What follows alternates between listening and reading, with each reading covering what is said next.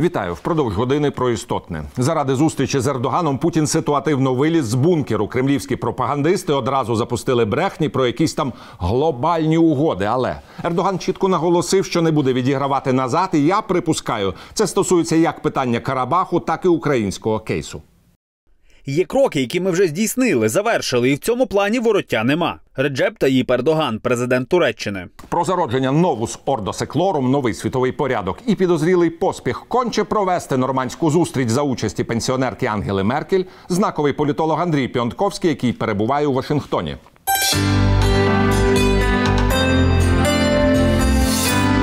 Здравствуйте, уважаемый Андрей Андреевич. Рад вас приветствовать в студии телеканала «Эспрессо». Ну, хотелось бы начать таким детским стишком. Вышел Путин из бункерного тумана и навстречу с Кардагану.